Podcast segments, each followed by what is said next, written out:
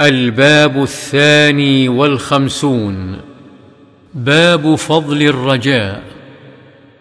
وعن أبي هريرة رضي الله عنه عن رسول الله صلى الله عليه وسلم أنه قال قال الله عز وجل أنا عند ظن عبدي بي وأنا معه حيث يذكرني. والله لله أفرح بتوبة عبده من أحدكم يجد ضالته بالفلاه ومن تقرب إلي شبرا تقربت إليه ذراعا.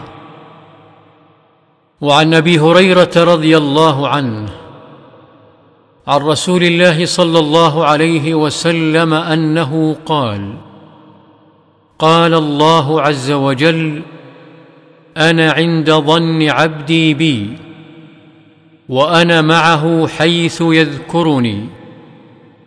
والله لله أفرح بتوبة عبده من أحدكم يجد ضالته بالفلاه ومن تقرب إلي شبرا تقربت إليه ذراعا.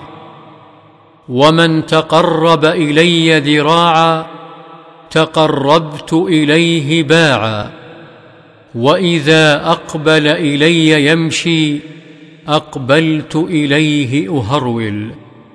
متفق عليه. وهذا لفظ إحدى روايات مسلم. وتقدم شرحه في الباب قبله وروي في الصحيحين وأنا معه حيث يذكرني بالنون. وفي هذه الرواية حيث بالثاء وكلاهما صحيح.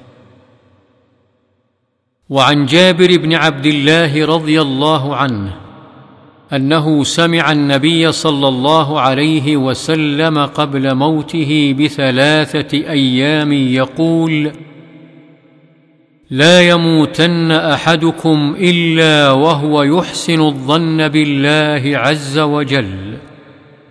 رواه مسلم.